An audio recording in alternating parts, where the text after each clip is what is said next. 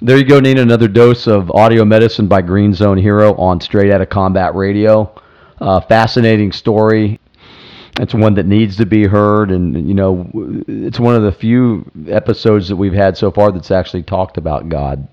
Yeah, it, it just his introspection and, and what he shares, and I, I think so many of us go through, you know, having been raised in a Christian family or have been brought up with certain beliefs, and then having going, you know, having gone through um, our different experiences and having shame be such a dramatic part of bringing us down and just how he dealt with it and how he shares you know his knowledge is just phenomenal.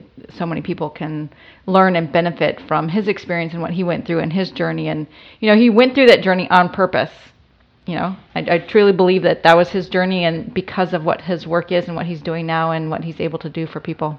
And then it make you're so right. It makes it even more remarkable. I can tell you i'm going to add his books to my stack of books. And um, just we hope that everybody continues to listen to the stories that we're going to tell. We look forward to the next one and appreciate you being here, Nina, and appreciate people listening. Absolutely. I thank you, John, for just connecting us with these different individuals. It's amazing to connect with them and hear their stories and, and share. So it's an honor to be here. Thank, you. Thank you. Least I can do. Thank you. You're steely-eyed killer shadow in the night. You were born to fight. Welcome to Straight Outta Combat Radio, audio medicine by Green Zone Hero, where we honor freedom to improve business. Straight Outta Combat Radio is the platform, the voice for veterans to share their personal stories, and we honor their wisdom. And we want to diminish the negative stereotypes of veterans. My name is John Krotek. I'm a U.S. Army veteran, and I was an NBC NCO. And I'm Nina Herman, U.S. Army veteran, and I was a finance officer. Our veteran guest today is Chaplain David W. Peters. He served as an enlisted Marine and Army chaplain, deploying to Baghdad, Iraq in 2005 and 2006. His experiences in Iraq and the founding of the Episcopal Veterans Fellowship is told by NPR's John Burnett. His books, Death Letter, God, Sex, and War, and Post Traumatic God, How the Church Cares for People Who Have Been to Hell and Back, vividly describes his own path to healing after war, a path he regularly invites his fellow veterans to consider. David blogs for the Huffington Post, Oxford Press, and hosts two podcasts the Dear Padre podcast and a serial story, story the Ermenfrid Penitential. I got to get that one out there. And President David serves as the prior of the Hospitallers of St. Martin, a Christian community for veterans ministry, and the associate rector at St. Mark's Episcopal Church in Austin, Texas. In 2017, David was named one of the five Episcopal Church Foundation 2017 Fellows, and he is using his grant to travel around the country offering healing services for veterans. He enjoys long distance running, walking, and bicycling around Austin, a beautiful city, by the way. He reads lots of novels, and he loves extra dark chocolate. He is married to Sarah Bancroft and has three sons. And I know that he's got an eighth grader now, just graduated. So congratulations and thanks for being here, Chaplain. Oh, it's great to be here with you. Thank you. It's awesome. What a great story. I know that, you know, we had tried this once before and it was, uh, the sound didn't come out. So we, we're hoping for better sound today. And, you know, right off the bat, you know, who inspired you growing up?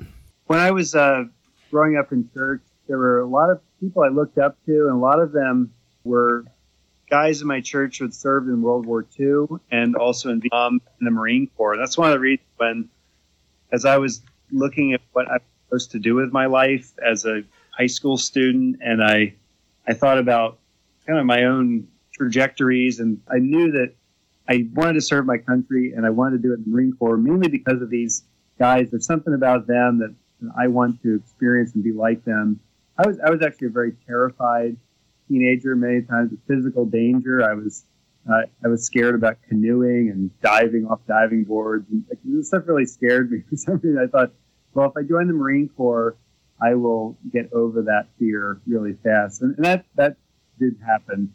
Uh, whereas the um, things like making me more neat and tidy uh, did not. The Marine Corps, I, I followed all the rules, and then sort of went back to my normal messy, um, you know, draping clothes over chairs after that. But it was really those those men that at that time were in their 50s and 30s, I believe, who kind of showed me an example of what uh, kind of vision of manhood for, that I could follow, and I did that, and I'm glad I did that because they were really good guys and still are. One of them recently died um, after living into his 90s. Um, he was a Marine Corps veteran that was on Saipan and uh, went by the name of Bud, but his first name is Bud and Barr, B A R R.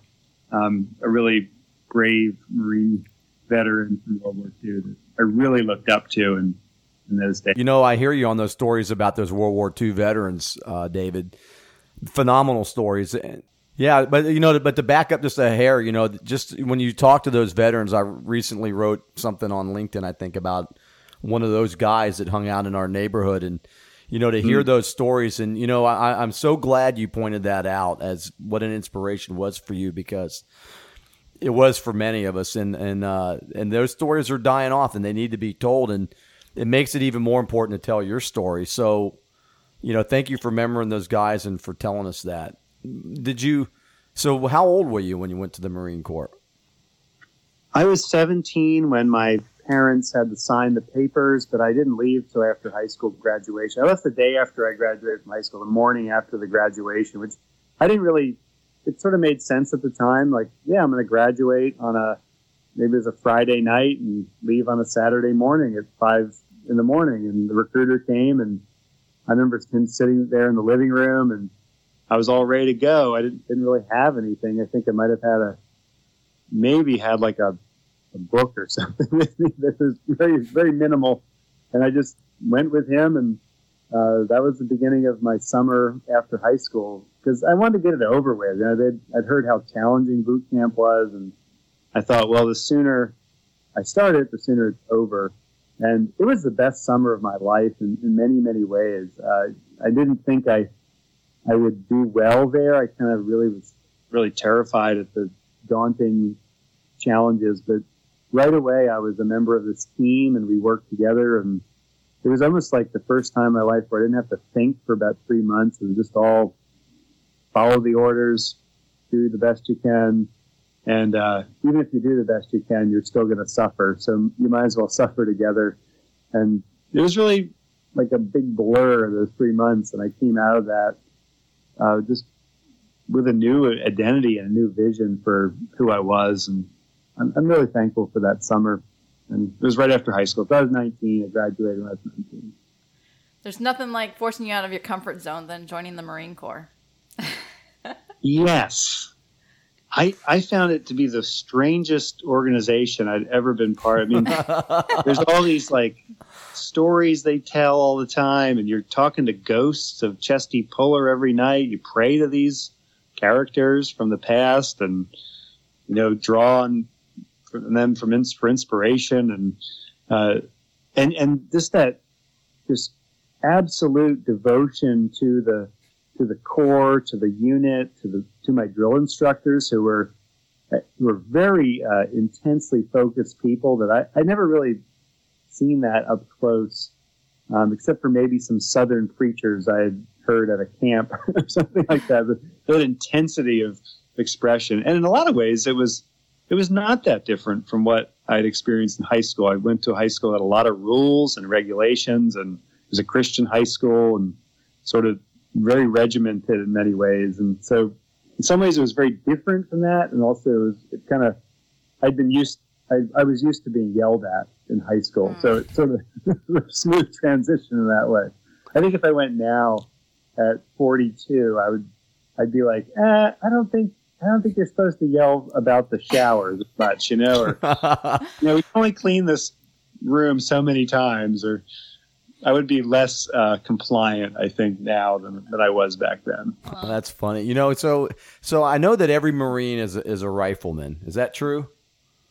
Yes, that that is true. Um, we all had rifles, and we all. But you guys, basic understanding was there that we're all supposed to be Marines first, and and our other jobs are are sort of in support of that main mission of being this being the country's troops that are just going to run out of the vehicle or run out of the boat or helicopter and and put on the most aggressive assault possible and that that kind of training was kind of always there in the marine corps that that we the whole country was counting on us to be this force in spite of, you know I, I wasn't thinking strategically then or at a higher level of um, command authority or anything but but that, that kind of made sense with the training. We weren't just being trained to kill, but we were also being trained to die, like just to go out there and not care about anything, mm-hmm. just the mission. And uh, and I saw it again and again how how we trained that that that um, mentality really took hold of me. And so then to become a civilian again was always a little a little difficult to to think long term, to think strategically about the future. But being an enlisted guy in the Marine Corps was all about aggression and just being being being good that one time when they really, really, really need you. So, how did you make it to the um, from that you know the first time you went in the Marines? How did you make it to chaplainhood? How did that go down? Yeah, I, I get a lot of grief for joining the Army as a chaplain after the Marine Corps, mostly by Marines, and uh, and the, the truth is, after 9 11, I was in seminary at the time when 9 11 happened. And I'd recently, I, actually, I was 9 11 happened. I got, I got married about a week or two, two weeks later after 9 11. By the time the Iraq war stuff was getting going, I graduated from seminary, I had a baby. Uh, my wife and I had a baby at first, our first at that time. And also, um, I kind of felt like this was going to be a much bigger military exercise. You know, it wasn't really called a war then. It was going to be a much bigger event than than what I was hearing from from in the media. Really, I wasn't really sure. It just seemed like they were going to need a lot of troops to invade Iraq. If that's really what we're going to do, then when we invaded Iraq, it, it became very clear they needed a lot of troops, which meant they would need chaplains. At the time, I was serving as a youth minister in a church in Pennsylvania. And I felt like, well, this could be maybe the way I serve now that I'm kind of older and not in the Marine Corps anymore.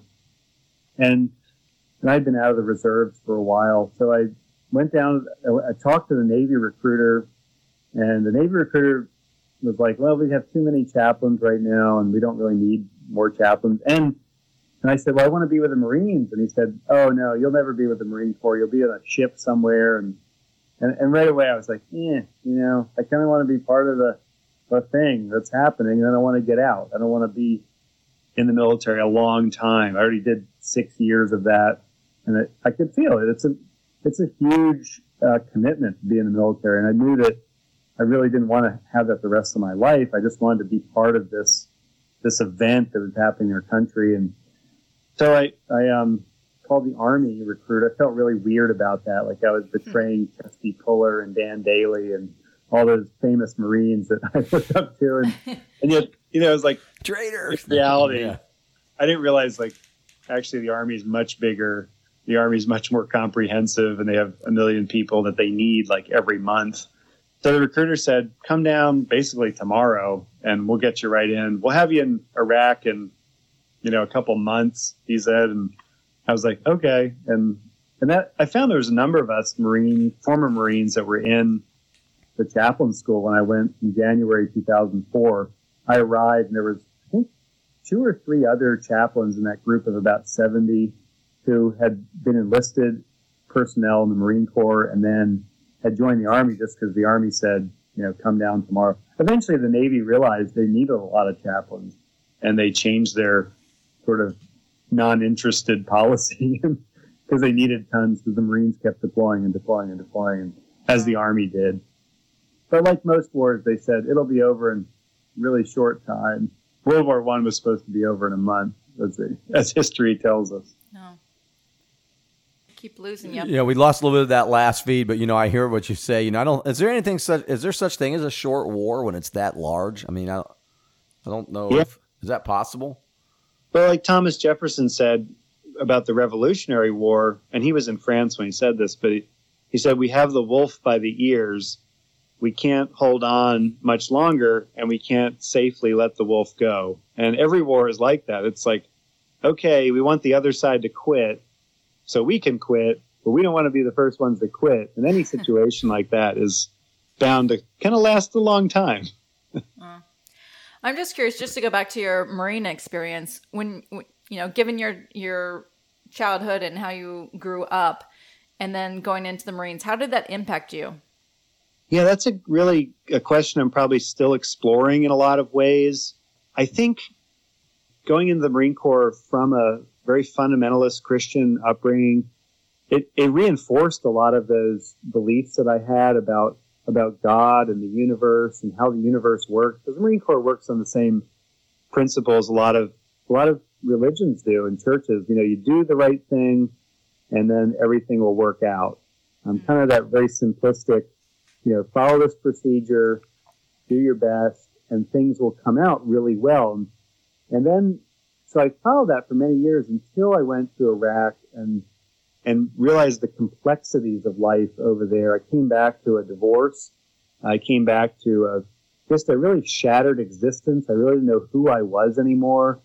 And so all that very simplistic teaching that that does you know, serve the Marine Corps well and serves the Army and, and religion well that, you know, you do the right thing, you work hard at it, and everything will work out fine. That narrative just flipped itself on its head and, and died mm. in that experience. So I went through a transformation of trying to figure out who I was again, what was my purpose in life. Uh, and I felt lied to by the religion that I'd grown up in, by God, by the Marine Corps, by the Army, in a lot of ways. And this is all internal, you know, to me. It's it was all happening inside my heart and mind. But for me, it was a, it was a really big transformation to say, actually, just working harder in a more simplistic pattern doesn't always give us the things we want. Sometimes we have to follow the Holy Spirit in a very different direction yes. than what we've been told. That's a great point. You know, you come back to basically a hellhole when you get back from being in hell. And, you know, did you have any regrets when you got back? Ah, no, no. I've, I have, I'm kind of a person that loves history a lot. So I, I'm often kind of drawn to nostalgia and thinking back and say, I wish I had done this differently. But in reality, um, I know enough about life. I knew that then that, that there, that turning back that clock, that grief tells us that, man, if you just turn the clock back to the minute before everything went bad or before you lost someone or before something terrible happened, you know, just go and turn that clock, turn that dial. And, and I kind of wanted to for a long time. I tried to reconstruct the life I had lost in many ways after coming back from Iraq. But I kind of always knew that that this was probably a better direction in life in spite of the pain and in spite of the losses. I mean, the loss of my marriage was a really big deal to me in a way that I had never experienced before, which, and the loss of the marriage meant that it was a loss of my credibility as a chaplain in Iraq. Here I was helping all these Joes and specialists and sergeants and majors and lieutenants with their marriages. And, and then I come back and my marriage is the one that is the mm. joke on the on the in the post housing area. You know, suddenly my marriage is the one that is breaking apart, and everyone's wondering why and what happened and and all those things. So I found that to be really humbling and very unnerving, which put me into a really good spot because suddenly I was one of the people I served. I was I was just like every specialist on the block. I was just like every sergeant, just like every lieutenant, just like every captain uh, in the military. I was experiencing the exact same things they were experiencing, which I, I eventually learned were symptoms of post-traumatic stress disorder, symptoms of moral injury, symptoms of, of anxiety that kind of wouldn't go away through normal means. And, and so that led me on a really good you know, into a really good place of being able to be there with people when they suffered. But it did come at a really high price that, yeah, sometimes I regret that. What were the things that you did to to cope with that? How did you deal with it and what support did you seek out? Well, I was experiencing a lot of shame. Be, being an army chaplain and being an expert on, you know, how to be a good soldier and how to be a good person and I felt a lot of shame that my life was not going so well. I felt like if I had worked harder, done a better job, then everything would have been fine. But I actually felt the opposite that the harder I had tried and the, the more naive I had become. And hmm. so I felt a lot of shame. So I became very internal about what I was going through. I didn't really tell anybody.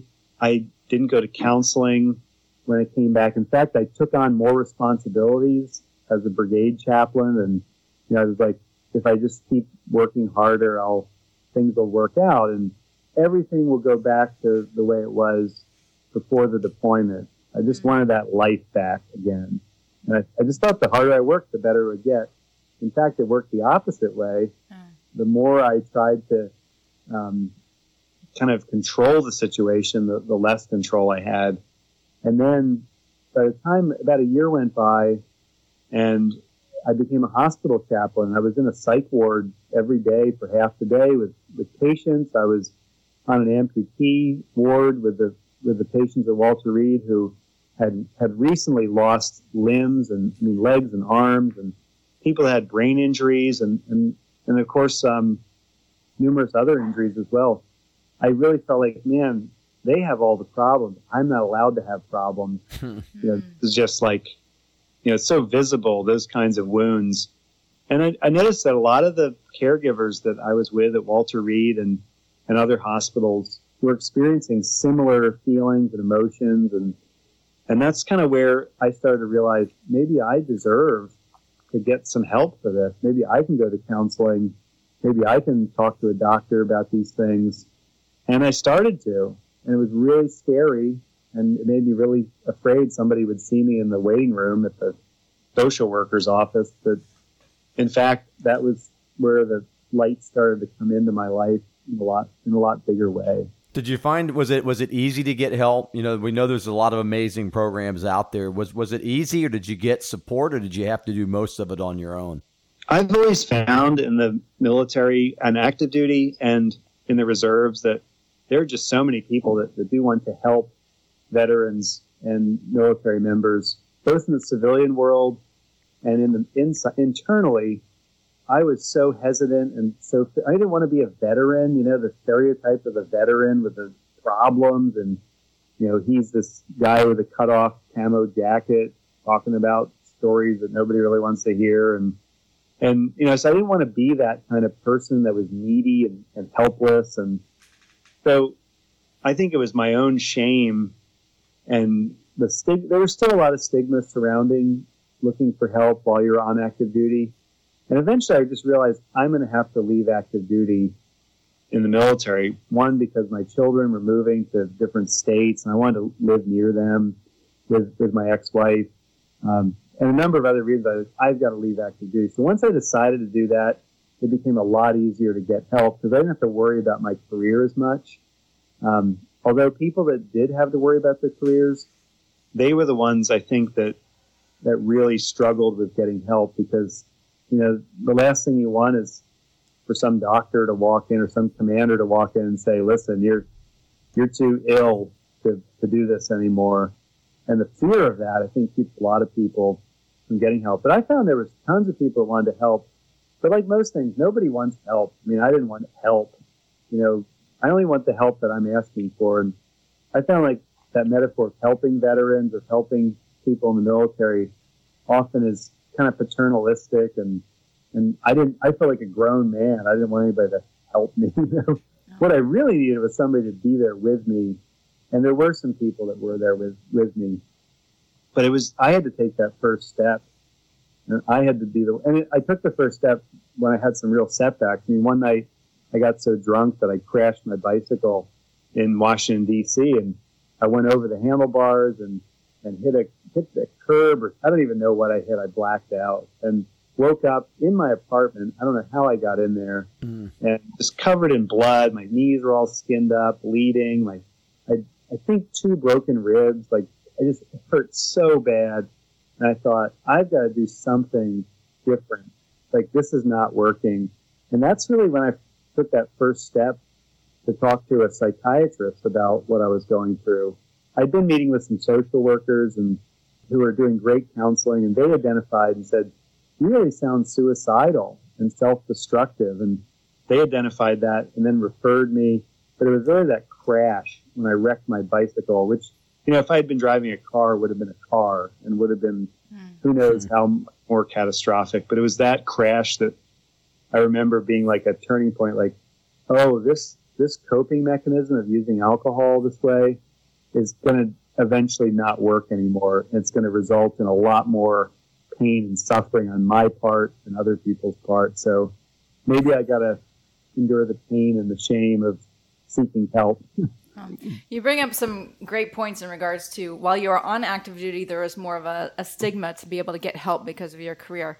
What do you think it will, you know, obviously there's a, a need for it as soon as it, it happens or it arises instead of suppressing it. What do you think it's going to take for member, you know, how can we transform, how can the Army or the military in general transform that? the best way is for senior people, and actually not senior people, but middle management, middle, middle management, if you will, like you know NCOs and uh, company commanders and lieutenants and platoons, and to actually like do it themselves, to make appointments with the chaplain publicly. Like, you know, there, there was a this story of this old first sergeant that I heard. I never met anyone who did this, but he would always call the chaplain from the day room or the company area where all the troops were kind of milling around and he would say, Chaplain, I need to talk to you about something, you know, real loud so everybody could hear him. And, and then they'd, he'd make an appointment and hang up the phone just, just so the troops would know, like, it's okay to talk to someone about something that's really perplexing and it's on your heart. And so I think modeling the kind of behavior we want to see in our troops is like the first thing leaders can do Yeah. is to say like, yeah, I, oh, I have an appointment this afternoon at over at mental health. I've got to go over there, but I'll be back, you know, a little bit later. That goes, that is better than any poster on the wall saying, if you're suicidal, call this number. Right. I mean, modeling the behavior we want to see. And I found in veterans ministry here in Texas and around the country, the power of vulnerability that Brene Brown talks about, that Right. there's a lot of shame tied up in, in military service because they, they, we do teach that if you do everything right, nothing bad will happen. If you follow these procedures, your truck will never break down. Uh, no one will ever die. And we, we say these things over and over again in training because we want to train to a really high standard. What, but when we break some of that stuff, when some of that stuff just breaks in the Murphy's Law, uh, upside down world of war and military service, then we feel this flood of shame that, that I didn't just make a mistake, that I am a mistake. And we get feedback from the world around us that we are a mistake. And I felt that all the time when I, when I looked at my failed marriage, when I looked at my inability to, to kind of be the kind of chaplain I thought I could be. I felt a lot of shame. And so that, that made me feel like I was a mistake. And so for me, the, the way to healing was often just modeling the kind of behavior I, I wanted, um, I wanted my soldiers to do. I wanted them to be open about their problems and struggles. And probably in the book Death Letter, I'm probably too open. You know, I mean, I, it's all about my sex life and bungling attempts to find love. And, you know, this is, mm-hmm. but I realized like everybody else that I was serving with was having these kinds of experiences. And I was like, and when I read memoirs from chaplains from World War II and Vietnam and even Iraq and Afghanistan, they leave this stuff out. There, there's these paragraphs where they talk about a suicide attempt, but they don't say who attempted it. It's like obviously them, that themselves, Yeah. but there's so much shame to even talk about these transition experiences that I just said, I'm going to lay it all out there. I was already having a lot of PTSD symptoms of foreshortened future, where you kind of don't think you're going to be around for very long. So it was kind of easy for me to kind of overshare that way because I just didn't care. Like I didn't feel like anyone would care. Um, but I found that in that exchange of vulnerability, people have responded and said, "Yeah, that was what it was like for me," or "I had a very similar experience." And you know, hearing reading your book was like hearing my son speak to me from the grave. I've had mothers tell me that. I'm like, really? Okay. But that's the power of vulnerability that that to be a human being on this planet means that we are going to struggle, we're going to suffer, we're going to die, and then we're going to rise again. And that's the story of, of the Christian story is that there's always a death. Everything we treasure is going to break or die or fall apart. But that is the precise moment where we can feel the love of God in a way that we've never felt before. And then see miracles happen, see new life come out of that. And I've experienced a, a taste of that, a little bit of that.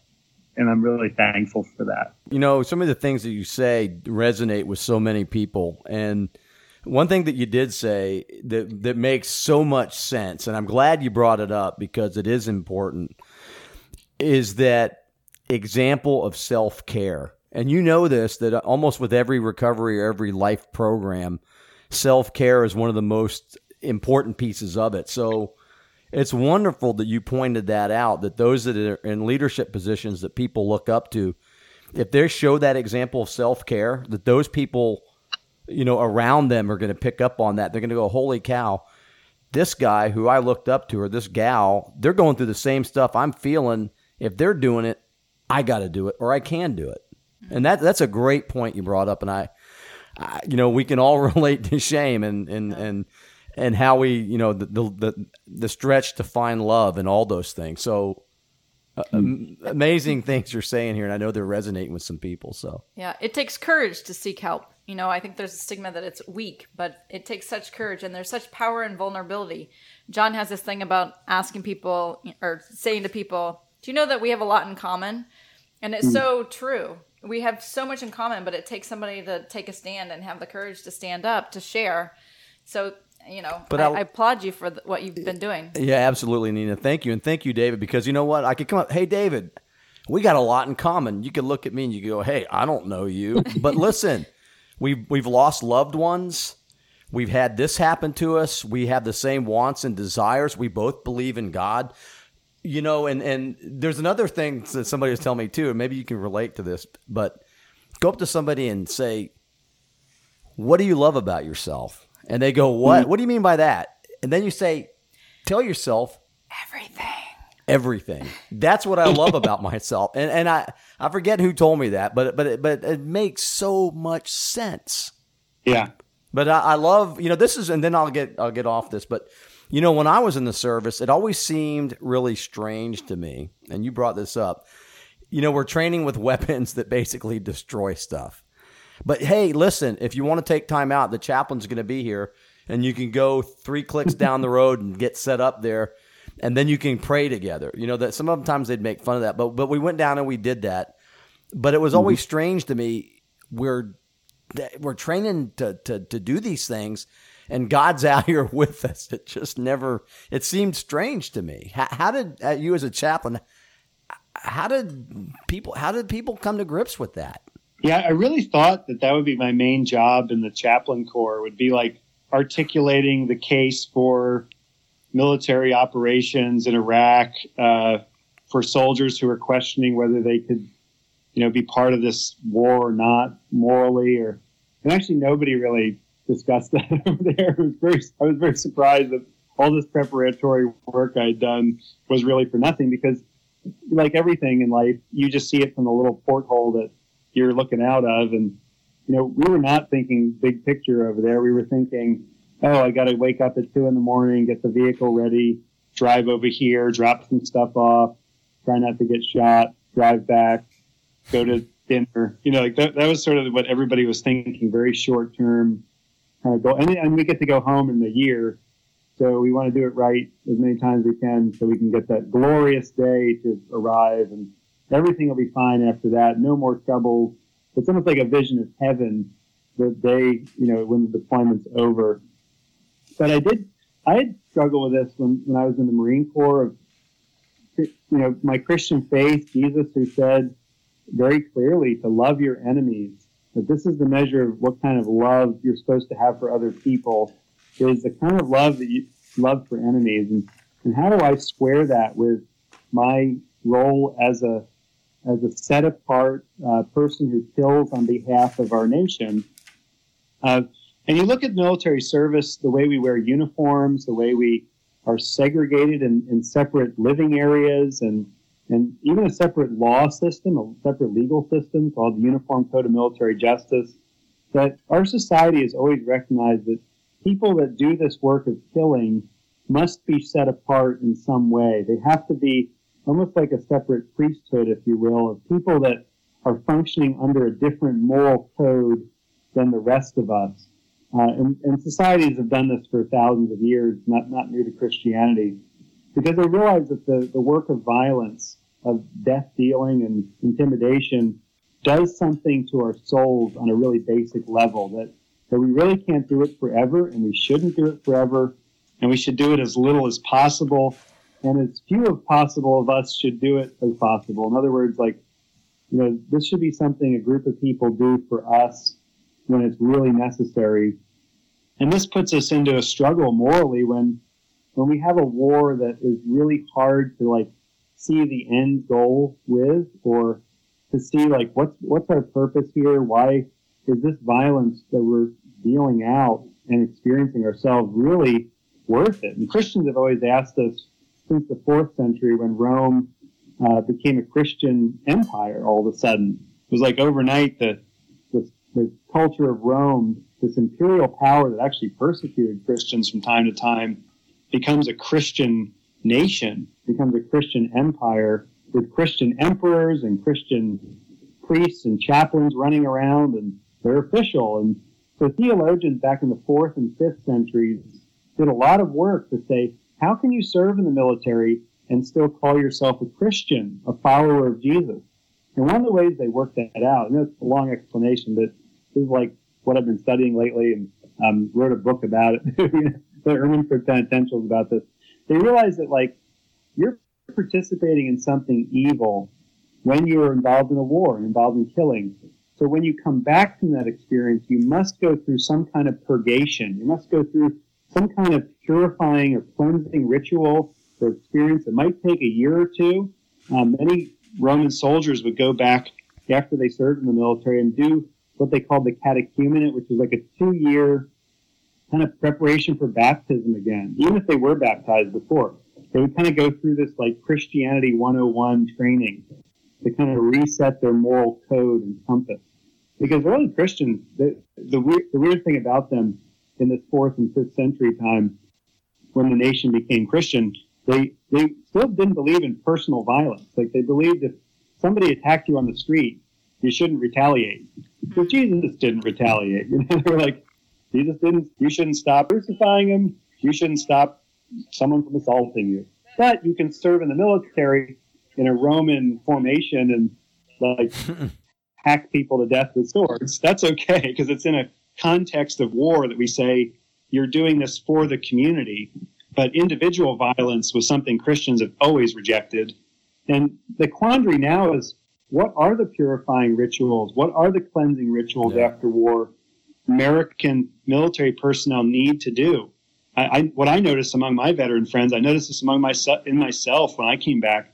I didn't want to go near church. I felt like church was the last place that would want me. I felt like maybe I wasn't good anymore. I was a chaplain, you know, I was like the least violent person in Iraq in many ways, but I was part of it. I was pushing that spear from far back on the spear, doing with the Episcopal Veterans Fellowship and, and the other church groups. We've got a minister in Florida actually is doing these services with us and saying, we're going to bring our, these experiences to God through a church service. We're going to have a healing service or a, a ritual or pilgrimage where we bring this stuff to God, just like those old Roman soldiers did back in the Middle Ages, those old Norman soldiers did back in the after the conquest of England. They they brought this stuff to God. They actually did penance, what kind of wacky and weird, but they did they went on pilgrimages to kind of cleanse their system of this violence so they could mm. come back and be part of a, a society that wants to heal and care for every single person in it long answer. Good question. No, no, no, but that's a great answer. Just for clarification for those listening, did chaplains carry a weapon while you're in Iraq? Yeah, the, the chaplain corps uh, a long time ago decided not to carry weapons, even though the Geneva Convention allows for medical and chaplain personnel to carry weapons for self defense or defending injured people. The chaplain corps, right around the time of World War One, decided we're just going to make a policy for each other that we're never going to do that. Um, just be, and it makes sense, you know. So much of the military uh, authoritarian system is based on the, the weapons that you carry. And we want to be people that are, are have a nurturing presence on the battlefield. And, and, uh, I mean, officers, you know, they'll joke, officers don't carry pistols to shoot the enemy. You know, they carry pistols to shoot, enforce the, the rules. And chaplains, right away, we said, we don't need to, to be seen as enforcers of military policy. What we are is a, is the presence of God in places that most people would say God is not here at all. But we want to say God is here. God is here in every experience of human life, even in war, which is really weird and takes a long time to, to heal from and work out. But, but God is here and God, God's not here to condemn anyone. God's here to listen and love and be that presence of healing. I know we normally don't ask this till the end, but given what you were referring to in the separation between how we we separate ourselves, we clothe ourselves different, we um, have a different um, uniform code of military justice. What would you say to our civilian counterparts, you know, about veterans? What's what would be your message to them? I really think that um, veterans are often people that are experiencing unresolved grief. I know I experienced a lot of unresolved grief about my military service, mainly about the people who died that I served with, um, and also about parts of me that died when I served. Parts of my the sort of innocent and carefree nature um, have kind of disappeared in my life. And so, whenever you're dealing with someone who's grieving, you want to be really careful what you say to them.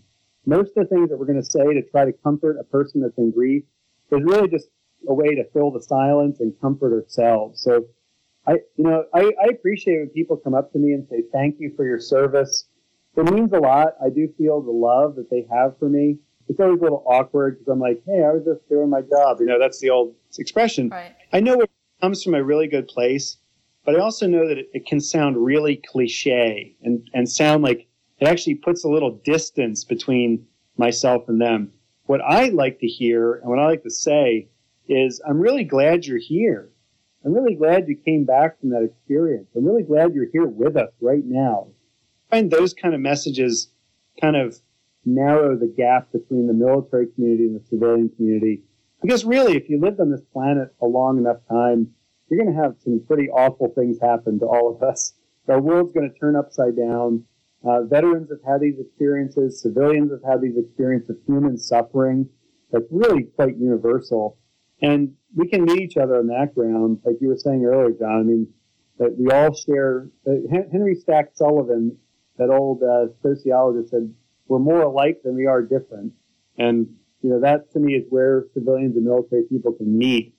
Again, somebody that experienced a grief and they had a motor, a bicycle accident uh, about two years ago, and people told me all sorts of awful stories about their brother-in-law who was killed on a motorcycle and you know, like they just did this like to me constantly. And I was like, I'm not going to tell anybody about this bicycle accident anymore because all they're Yeah. going to do is counter story me uh, Yeah, I, to death. I can't handle it. So it, to me, veterans are like that. If we try to pretend like, like our, you know, we try to counter story. Listening is always the best thing.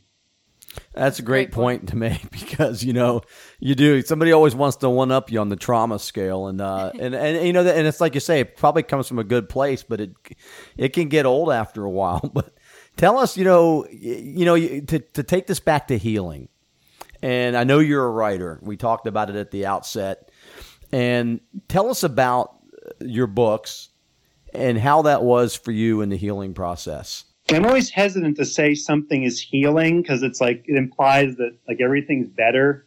And if, I mean, if songwriting was healing, songwriters and musicians would be like the most healthy people on the planet, but they're often not. You know, it's, it's like you know, think about it. The rock and roll musician, you know, they should be the they should be the Poets.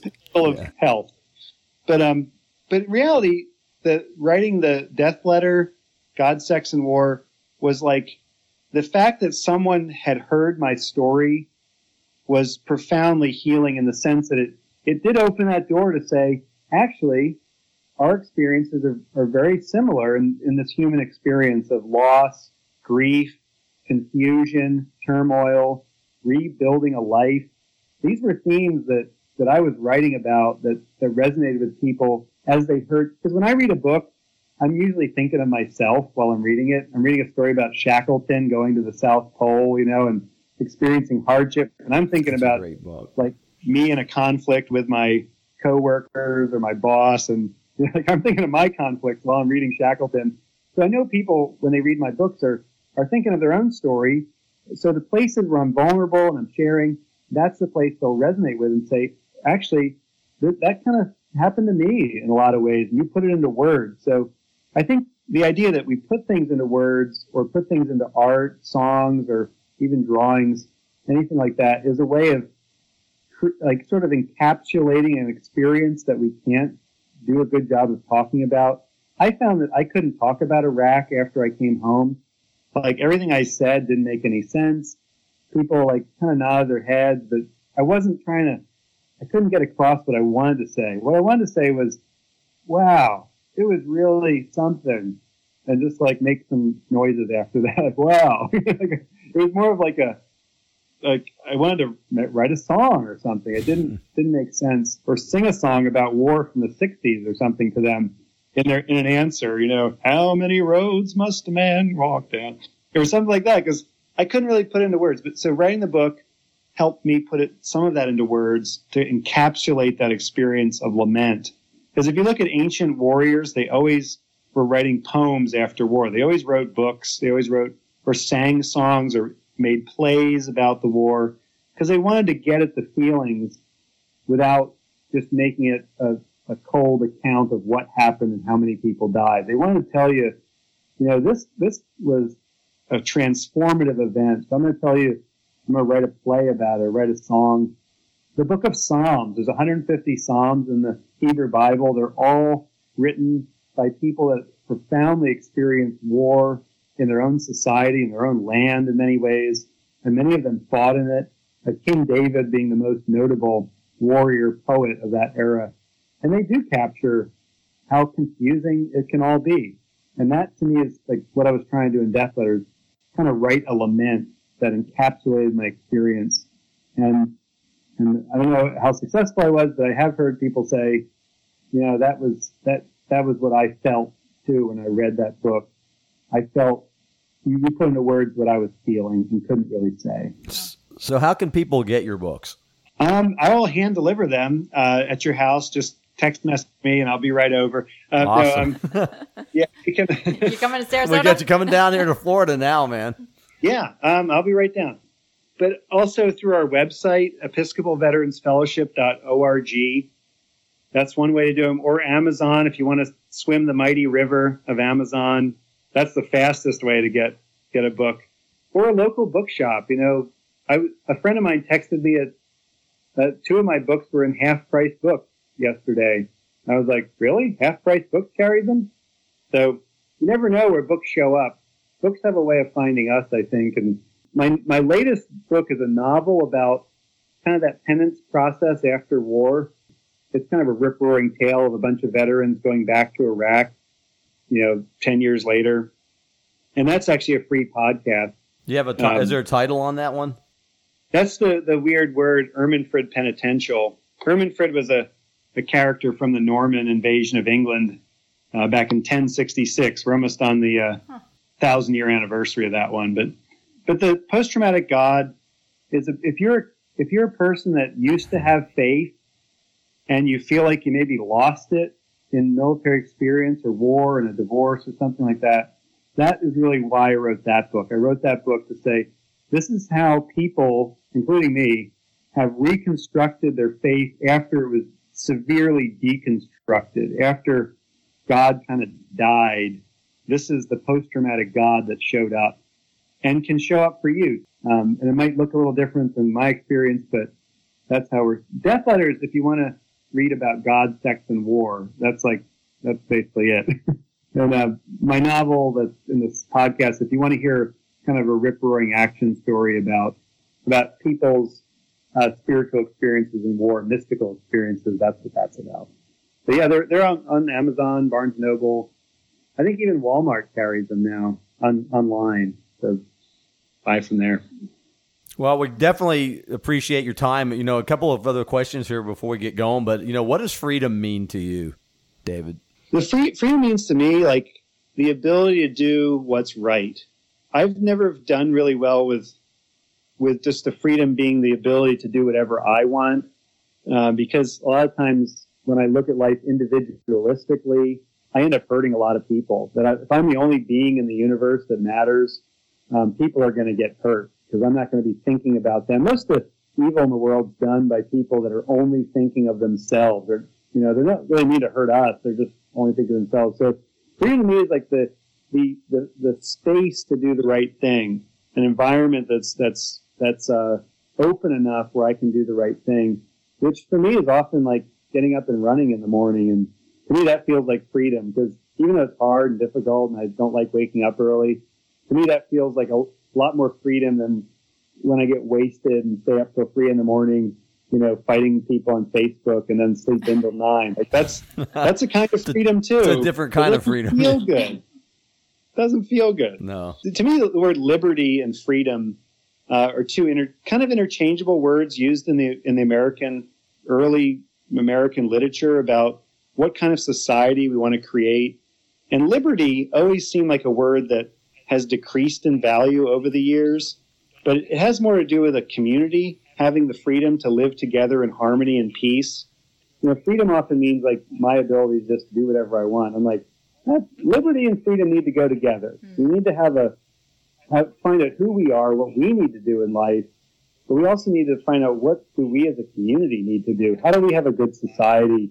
How do we have a place where everybody can flourish and feel loved, and and not at the expense of one or two other people that we've kind of pushed to the margins. You've you've I, I love how you have completely transformed. You know what you've been through and done and experienced and and transformed it into writing and helping others. I mean, you've made me think about a lot of things today and a lot of great points. And one thing that Nina and I love is to hear uh, the wisdom that comes out of people that have experienced similar things and different things as well. And you know, if one person buys your book and transforms themselves or finds out a way that they can improve their their own lives, then you know, you've helped one human being on the yeah. face of this planet, then then that was your reason for being here. And you know, I, I can't say enough about Straight Out of Combat Radio and what our mission is to try to uh, diminish the negative stereotypes of veterans and, and, especially combat veterans who sometimes get the short end of the stick. And you know, you're certainly an inspiration to me, and and and I know Nina as well, and to lots of people out there. So all I can say is, you know, and it's not cliche. I mean it from my heart. Is God bless you. Thank you.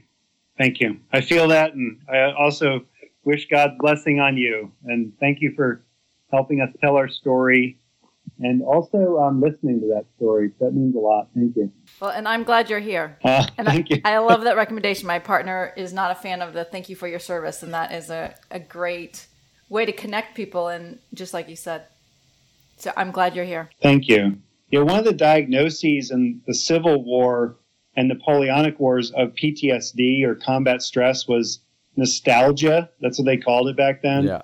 It was the inability to kind of be present where you were supposed to be or where you were physically.